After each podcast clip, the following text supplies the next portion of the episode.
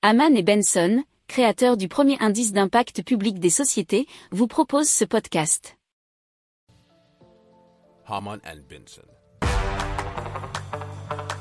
Le journal des stratèges.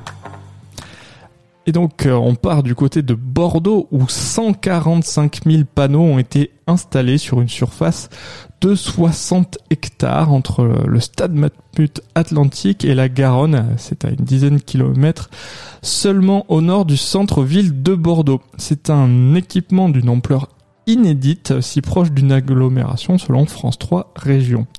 Alors, euh, le terrain a un petit avantage puisque c'est une ancienne décharge désaffectée dans les années 80. Il est impropre à la construction et à la culture agricole. Il a donc pu ainsi être réhabilité sous des conditions strictes de construction.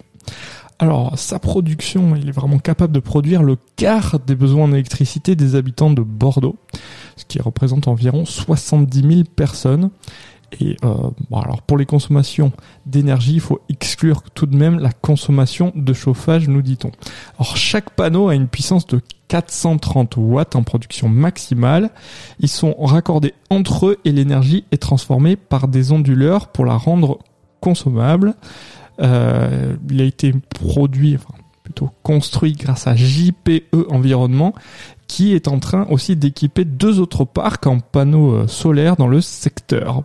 Alors l'un est de 15 hectares à Blanquefort d'une puissance de 14,3 MW et l'autre de 5 hectares à Pessac. Alors l'ensemble devrait permettre d'alimenter près de 10 000 nouveaux foyers en électrique verte, toujours hors chauffage. Si vous aimez cette revue de presse, vous pouvez euh, vous abonner gratuitement à notre newsletter qui s'appelle La lettre des stratèges, LLDS, qui relate, et cela gratuitement, hein, du lundi au vendredi, l'actualité économique, technologique, énergétique, mais aussi de l'hydrogène, et puis de tout ce qu'on trouvera super intéressant pour votre vie. Pour approfondir ces sujets, abonnez-vous à la newsletter de Haman et Benson, et écoutez nos autres podcasts, que vous retrouverez dans les notes de l'émission ou sur notre site internet.